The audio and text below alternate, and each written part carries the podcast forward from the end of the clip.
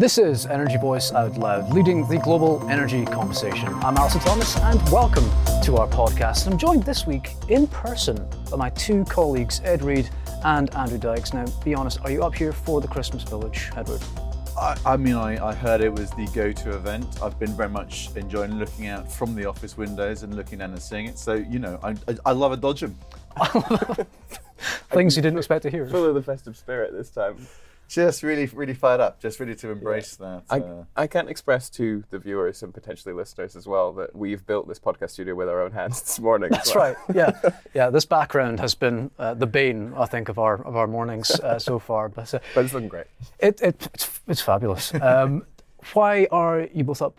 Really, you tell us a little bit about what's been happening up at EV Towers and Sure. So we we, we, we launched uh, eForward uh, yesterday. There was uh, there was an event uh, in the office, and, and then we went out for a slap up feed, uh, which was great. Uh, we did we did a panel. We had some talks. Um, and I'm going to be talking uh, a little bit later about some of the CCS uh, points that we covered. Look at that, it's setting us up, ready to go. uh, so we will get on to the CCUS stuff, uh, as Ed says, but let's kick off. I think the only real place to kick off this week is goings on at uh, Grangemouth, Andrew. Some pretty serious uh, news coming out of there this week. Bring us up to speed if you could. Yeah, yeah. I mean, it felt like there's a lot of topics that we could have covered this week, but this certainly felt like the biggest surprise and probably the biggest story to, to dive into. So, obviously, news, news broke on Wednesday that uh, Grangemouth, Scotland's last remaining oil refinery capacity, could close as soon as 2025.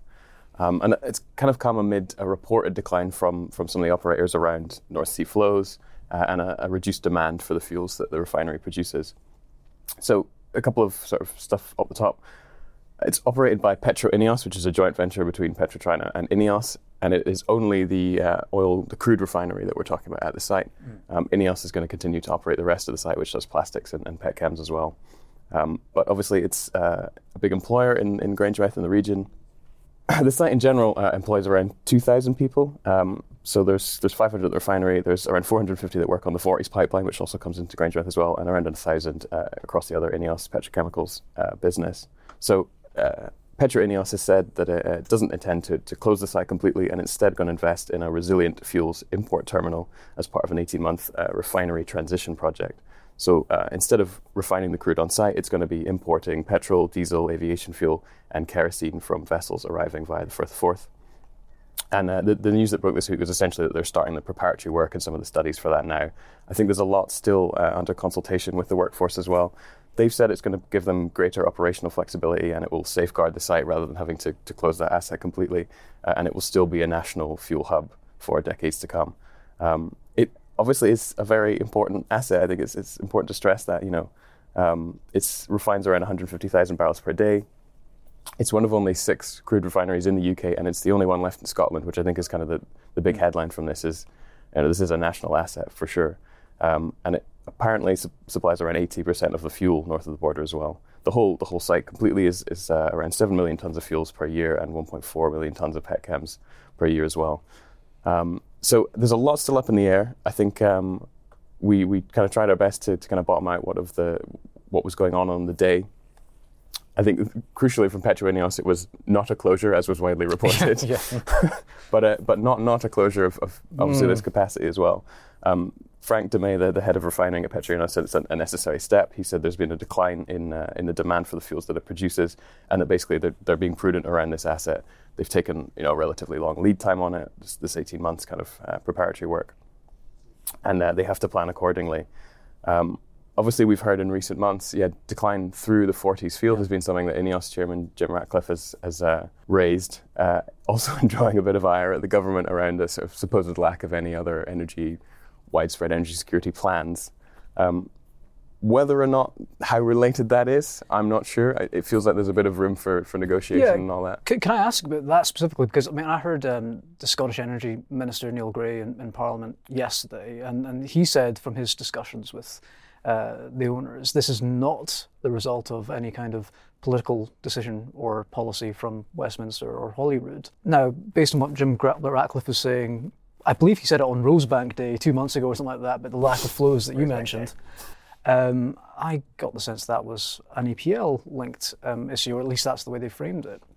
Um, so I, I don't know. Is, is this a surprise? Uh, you know, to what extent? I mean, can we can we link this to the EPL in any kind of justified way? Do we think at this point? I mean, like Forties has been operating since the mid seventies, right? I mean, it's Long time. It's it's come into there for a long time, and at that point, I think it was a BP refinery and BP Petchem site, and I think it's it's changed hands a few times in that in that period. And as I say, different portions of the site that do different things.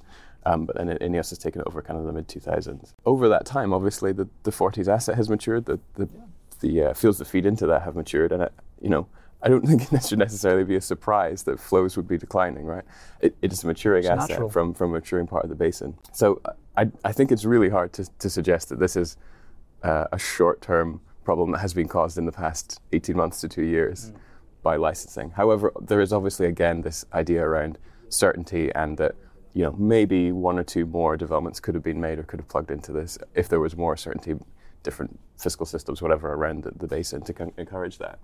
I mean, so I just want to pick up on something you said earlier. You, you said it was a national asset, right? And I, I, I and, and it provides eighty percent of the fuel. Um, how does that work? Like, I mean, in terms of is that if if that's correct, then how is it not keeping on going, right? It, it, it feels like there must be a commercial reason to stop producing, right? So and there's there's obviously like a, a means to, to, to, to change something else, which I feel is kind of emblematic of the kind of the, the wider kind of question around sort of jobs in Scotland and, and the energy industry, right? But how, how do you how do you kind of square that? I mean, I think there's a lot in play there as well. Obviously, I think the downstream sector has probably even more boom and bust than perhaps the upstream sector, right? It's hard to believe. I know.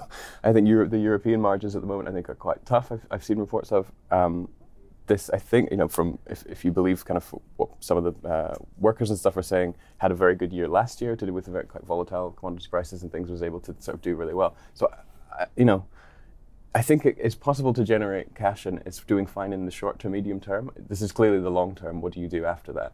And if those flows are maybe going to decline even further, there may become a point at which this kind of just ceases to, to work. And so the flows from the Forties pipeline, right, goes into the refinery, right? So, and those those volumes have been declining. So where does where does but they are still going? Where are they going to go somewhere else? What's the plan? I th- well, from from what I gather, I, I don't think Forties goes exclusively to Grangemouth. Uh, uh, is my understanding. It's like this massive artery, um, the, the way it's set out. But uh, well, I don't know. I mean, the, the issue around you know we've been talking a lot about Rosebank recently. You know, that's oil that's going to be sent to most likely Europe because we don't have refineries in the UK that can basically handle the product. That's part of the, the reasoning there. You would think that, well, you know, flows from Forties are cutting down. Couldn't we divert some of the other products towards there? But I suppose that would involve investment in pipelines and things like that right around the, to- nor- the north of Scotland. so And possibly yeah. also changes to the refinery, right? If the Sure. crude is different, then you need to. So I think there is already a lot of crude also comes from the west coast. Uh, Finnart, which is their other oil terminal on the west coast, and is, is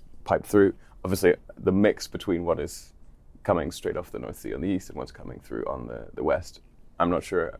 We need to do a bit more digging into kind of how these flows break down. But I think you know clearly it's a a long term declining basin problem rather than an EPL. This has just happened in the, the past 18 months. And you know, who, who would want to get into the refinery business at the moment? Right? it's, a really, it's a really tricky business to do.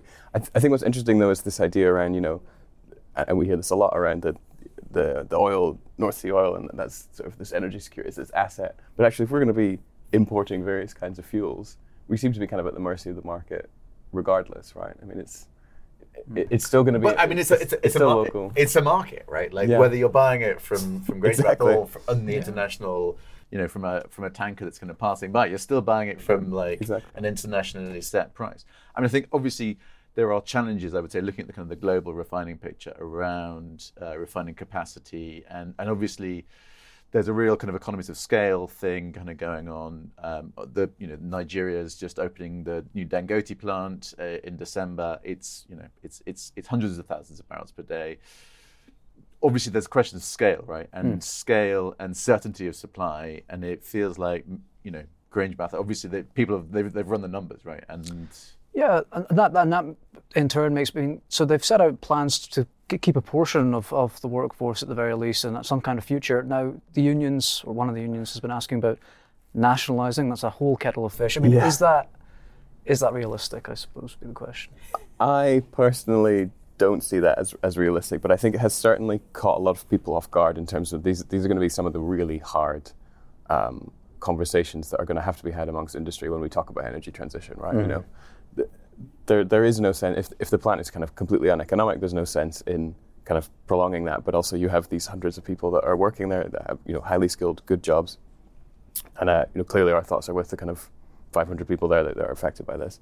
Um, you know, the first minister weighed in, I think, later on Wednesday, and said, you know, that the scale of job, of job losses could be quite significant, and the government was ready to to work with businesses and with the unions.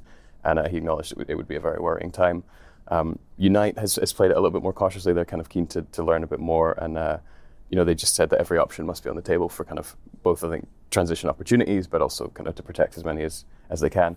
Uh, RMT's offshore branch, yes, uh, did take a, a pretty uh, hefty pot shot at Jim Ratcliffe, uh, suggesting uh, that he was kind of more interested in football at the moment, I think. Um, but also, yeah, it calls to nationalise the refinery, which I think, again, this is it's part of a wider site. It's just it's this one portion. It does a specific thing, and, and they're kind of consulting on that. I, I think the idea that you would kind of the state would step in and take over a portion of it just to kind of keep this going doesn't necessarily seem the best route either. Um, but I think as well that the Just Transition Commission, I think, who are already going to visit as well, in January prior to this announcement are saying, you know, they'll they'll do some consultations there, and they really hope to to be able to uh, get a credible plan for what a just transition for these uh, these workers would look like. But yeah, obviously a lot is still in play and a lot of questions to be answered. But I think it speaks to to the, a lot of the wider conversations that we're going to be having around. Um, the, the North Sea workforce and the onshore workforce and the energy transition. Okay, thanks for that analysis, Andrew. We'll leave the goings on at Grangemouth for now, and next up we'll be going on to a bit of CCUS with Ed Reed. In a world where the scarcity of key resources is starting to be felt and the impact of climate change is all too apparent, sustainable growth is no longer a choice, it is a necessity. Sustainable Growth Voice is a new online publication championing individuals and organisations that are pushing sustainable growth forward, making a positive impact on the environment, society, and the economy. From innovative technologies solving sustainability challenges to social enterprises promoting inclusive growth and transformative policy initiatives, SG Voice covers the fundamental drivers at the heart of the new sustainable economy. Join the conversation that the world needs now. Visit SG Voice for knowledge, inspiration, and insight from across the sustainable growth landscape. Okay, Ed, so as you mentioned earlier, we had our e-forward shindig here last night, and you've been doing a lot of work towards uh, this CCUS report that's been produced. Uh, tell us a bit about, I suppose, some of the takeaways, uh, and I gather that the UK has been has been ranked in terms of its progress as well. Yeah, so I mean, this is going to be published on uh, Energy Voice, I think, next week. E Forward members had a sort of a sneak preview yesterday and a bit of a sort of a chat around it. So, um, so uh, we've been talking to uh, Ray Jawad who's a principal at uh, Gaffney Cline, who, who's really sort of driven this report, and he crunched some numbers, looked at sort of uh, how attractive countries are to in, to invest in, uh, and and puts the uh, the UK at number five. Yeah. Um, so we had a sort of a discussion around uh, you know why the UK was ranked there, and you know what the sort of the factors were. Um, so I think I mean there were, there were there were some quite interesting takeaways. I think I mean, obviously just look at the uh, look at the index briefly uh, sort of the top two spots North America, US, Canada. Uh, that doesn't feel like a surprise. Um, and then joint third was Norway and Denmark. Mm. Obviously, kind of making progress. Greensand's, Northern Lights. So, and then the UK number five. I think just a, just a you know provide my sort of inexpert uh, opinion. Yeah, is it a surprise to get number five? I mean, I, yeah, I think I think the number one, two is pretty incontrovertible, but uh, yeah. yeah. So, so the reason the UK was number five is because essentially there, there's no FIDs, there's no no injection has started, right? So. Mm-hmm as soon as that changes, Raid was explaining, you know, that that the, those those numbers would change and, and, and the UK's position would change. Um, so I mean, it was it, it, it, sort of started off looking at that sort of idea about sort of attractiveness and, and, and how the UK compares, and then sort of broadened into a kind of more of a discussion around, I suppose, the challenges that we're sort of seeing in the in the UK North Sea. Um, I think so. There, there, there were you know, two kind of key points. Obviously, people talking about education and skills. That feels like always the way. And the other one that, that I kind of was a bit of a surprise for me actually was around pressures in the supply chain. Mm. And I think you know obviously we hear about this a lot in terms of sort of you know offshore wind and you know things like that, but actually people are saying you know like we can't get the compressors, they're not the right price, they're not the right sort of you know size equipment. And essentially, the answer to that, as always, it seems, is uh, is, is imports from China, right? So it's where else? It's it's it's kind of this thing, right, where you know the UK has clearly got these kind of massive sort of CCS aspirations. You know those those numbers, billions of tons of, of mm. CO2 that we can potentially store in the North Sea, potentially you know sort of you know imports from from Germany, from mainland Europe. You know, it's kind of you know the, the North Sea of the future, right? It's kind of one of those things. But it feels like you know yet again there's this kind of point where we're looking at these opportunities and not seeing.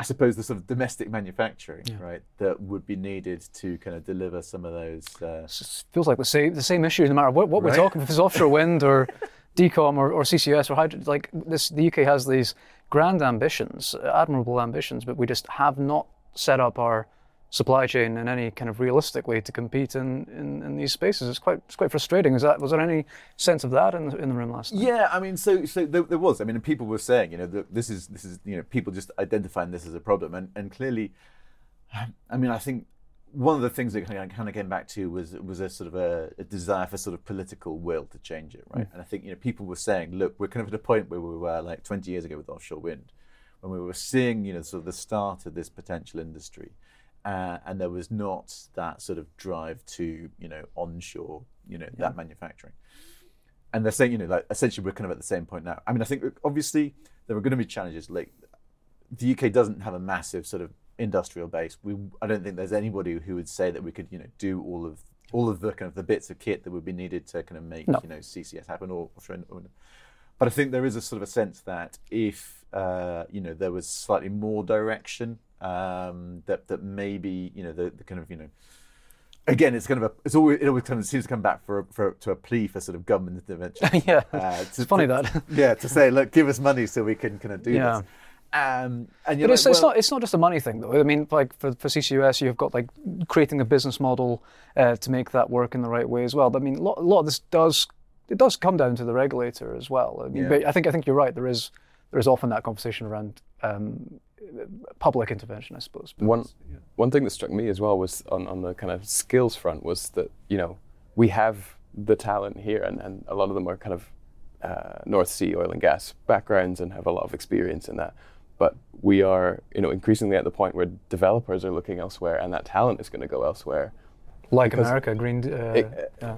East Asia, all these other places that are looking because there are actually thing, projects they can work on there. And at the moment, you know, there's a lot of stuff being done in the background, and that's all very well good. But yeah, we're really hitting this point where it's like some FIDs and some Yeah.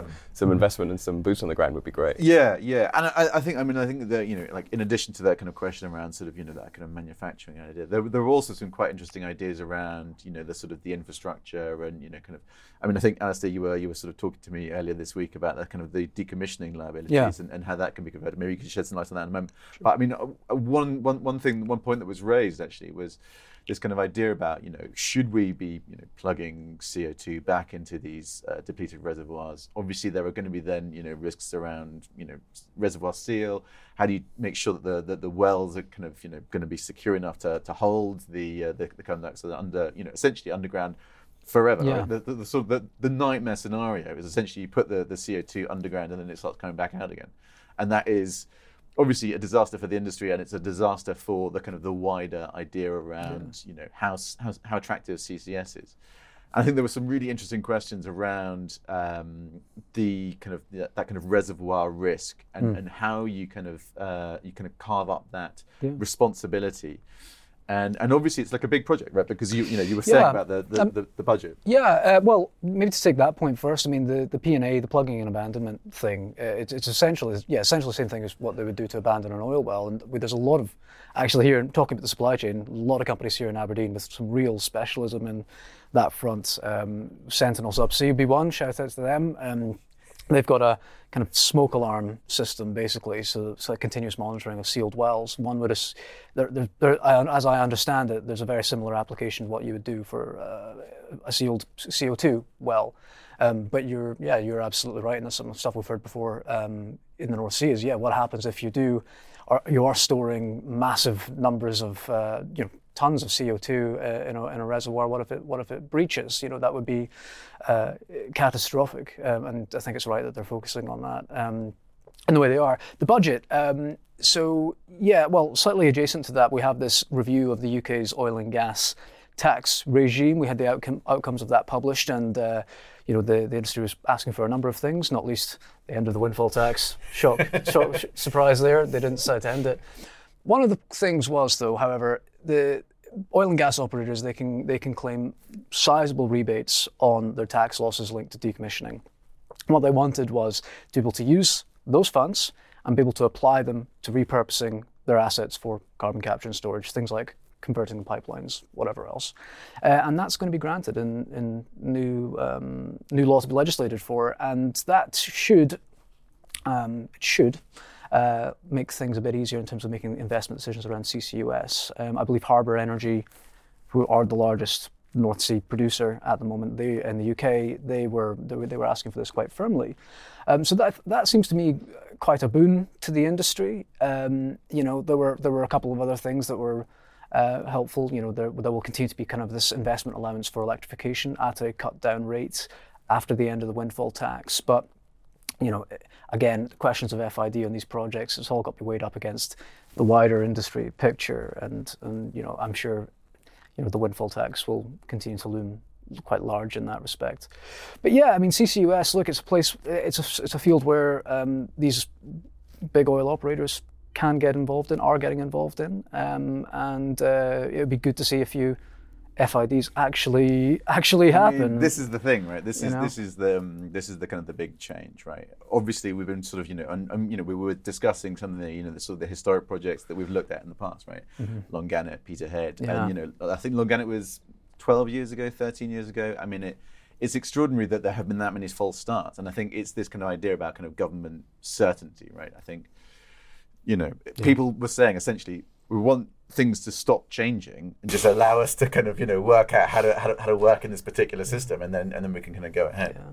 no i think i think that's absolutely fair. It's, again it seems to be the same things are, are yeah. cropping up the same themes all the time. Uh, well look we'll look out for that report when it's out uh, next week. Yeah, that's your promise. Yeah that's that's, uh, that's my pledge. That's your pledge. My manifesto. All right. Well thank you ed. Next up uh, i'll be back and talking about some supply chain crunch for decommissioning ESG Legalities is a special one off podcast episode brought to you by Sustainable Growth Voice in paid partnership with Burness Paul.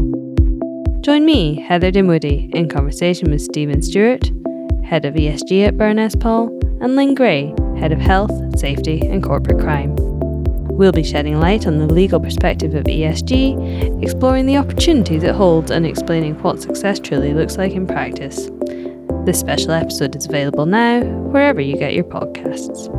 Okay, so I was at uh, OEUK's decom conference this week in St Andrews at the Fairmont Hotel. I was not staying in the Fairmont, I was in the Premier Inn, just, uh, just so you know. Um, the finer things. Just, you know, not bitter about it or anything. Um, a couple of overriding uh, messages around that conference, I think, this week, one of which, um, you know, we've known a bit about for a while, but I'd say it's definitely getting louder in that messaging, is this competition for resource as we ramp up decommissioning and at the same time offshore wind installation. Um, the big kind of Decom Insight report uh, that came out this week saying in the year 2026, 100,000 tonnes to be removed uh, from the UK sector. At the same time, you're going to have to install about 200 large wind turbines. Uh, as OEUK put it, a colossal effort will be required from the heavy lift industry in order to do that. Um, you know, so you're looking at that heavy competition. Um, you've got a couple of issues there. One, um, heavy lift vessels, in case you're not paying attention, are getting booked up. Uh, and secondly, you know, rigs uh, and vessels are, ge- in general terms, moving out of the UK right now. There are better rates uh, elsewhere. So you have that competition uh, on that heavy lift space. You've also got competition for yard space. Um, you know, if you own a yard in Scotland, you've got to make a decision. Do I want to help make kind of lay down space for assembly for offshore wind turbines, or do I want to be kind of available to take tonnage in from you know an oil platform or whatever else? And I was speaking to one of the yard owners at the conference, who said to me, "Well, 2026 is well and good. In the years up to that, though, not that much tonnage coming in. So why on earth would I hold off kind of have a, a, consistent offshore wind uh, contract that I can? There's plenty of them going to be kicking about very soon." Um, why would I hold off for, for decom?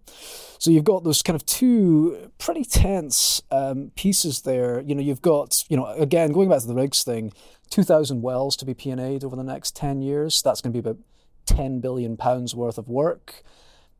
At the same time, though, you know, you have, again, the rigs and vessels heading off to, you know, other places around the world where there are better day rates. So something has got to give here. Um, I don't think it's out of the realms of possibility that you could uh, get your rigs and, and vessels and your heavy lift vessels staying in the UK, but that's going to come at a premium. Um, and the cost will go right up if uh, if people are, are holding off. There have been examples like uh, TAQA. Um, I think last year they signed a deal with Allseas for four platforms post 2025 to be kind of lifted up and removed in the UK sector. Bit of creative contracting there, but again, I think what we're kind of heading towards is this issue of uh, really high costs. Um, so something's got to kind of give. Um, rates will need to go up, um, but yeah, the power is in the supplier supplier's hands. So. I mean, one thing that strikes me, uh, kind of this kind of came out of a conversation I was having with somebody last night, is, is it kind of around um, that kind of competition and, and, and the, this kind of high. Obviously, we're seeing incredibly high rates for uh, for rigs. They seem to kind of go higher and higher. With, you know, which uh, obviously, if you're in the drilling industry, that's you know the the it's very boom and bust, right? Mm. So at the, at the moment, very much moving into a boom, largely not in the UK, as you say, but there there is kind of competition for rigs. I think one of the kind of interesting things though is is around that kind of idea around um, what decommissioning can offer is not you know like a sort of single well contract. It's not like a you know like a three well contract in, in like Senegal or something. It's saying listen I've got to I've got to decommission like 50 wells over the next I don't know how you know say yeah, 3 years or something right?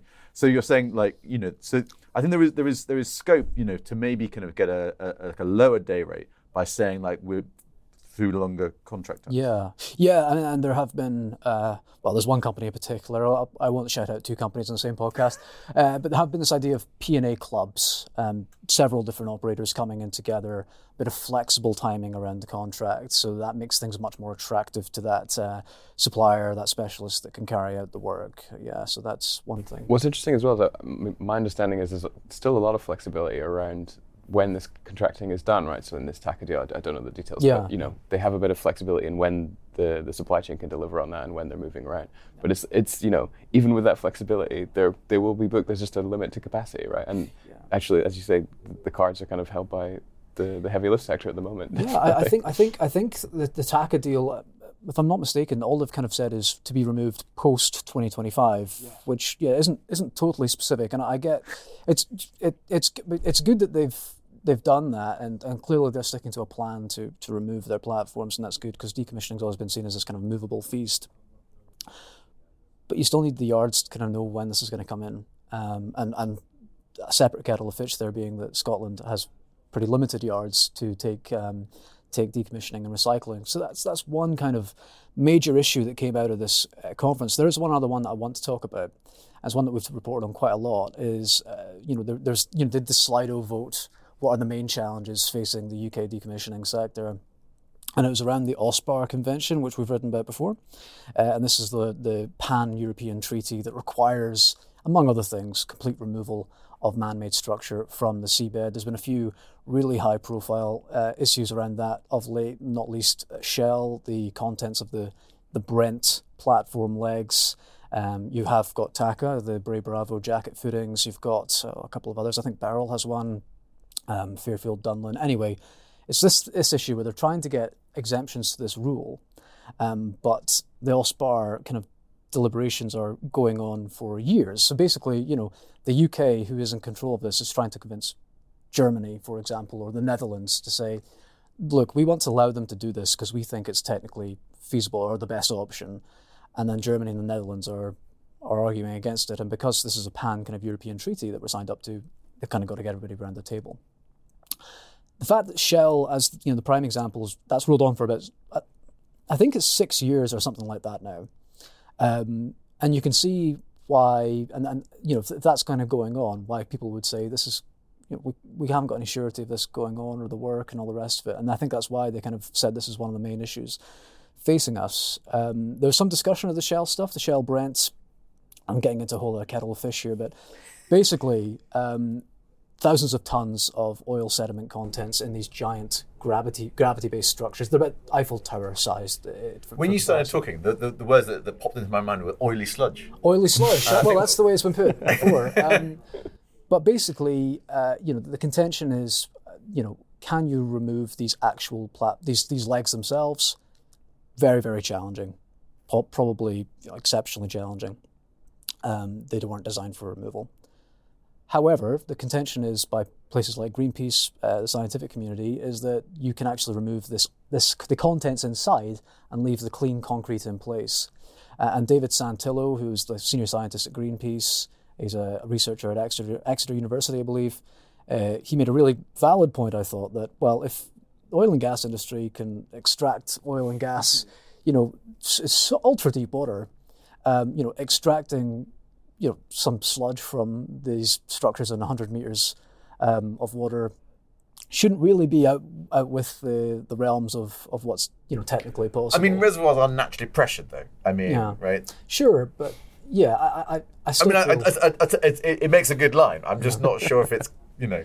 Yeah, I, I, I well, Shell in 2009, uh, according to what we've reported on OSPAR before, had, uh, had documents proving that this is technically possible. So there's some sort of gamesmanship going on here um, in terms of what can and can't be done. We're expecting a kind of resolution to the Brent issue next year, he said tentatively um, at least in terms of what a decision, decision will come, according to Shell anyway. I, I, think it's important to say as well, it's the, the contents that seem to be a much larger issue than the legs. I think there's, there's, the contents, there is some give and take on, on whether these structures can be left as, you know, there's rigs to reef, there's lots of different discussions on that, but it, the contents, I think, to leave them there would be at the moment under yeah. the OSPAR con- considered dumping, and that's a much bigger uh, problem to be dealt with and to be overcome than sort of a bit of give and take over yeah. steel, right? Yeah, it's it's it's it's absolutely not the legs themselves. It's so the, the the problem is if you leave the legs in place with that stuff inside, the legs will degrade over time,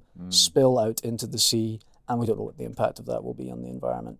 If you can leave the clean concrete, if you like, in place and remove the oily sludge head, uh, then that seems to be the scenario that all parties will kind of get around the table and uh, agree to but there's certainly been some um, a lot of contention over it. And there are similar derogation requests and things of that nature going on around the UK well, the other platforms. It's a huge precedent, isn't it? Yeah, um, it's it's it's it's going to be because there are other platforms of gravity-based kind of structures, these storage cells uh, out there. So it would be yeah, it's it's an important one for so us. So we've got an OSPAR meeting now, or November, December, and then there's another one kind of March, April. Is that? I think that's right. There is time. There is there is a there is a time uh, a schedule somewhere.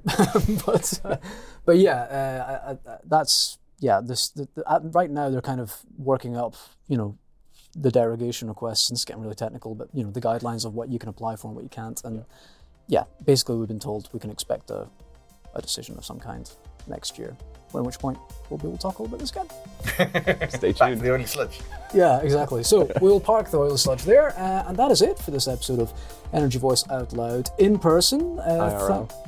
IRL. Uh, thank you to Ed and Andrew for joining me. We're going to go and uh, try the Helter Skelter outside now. Um, that is it. Thank you so much for joining us.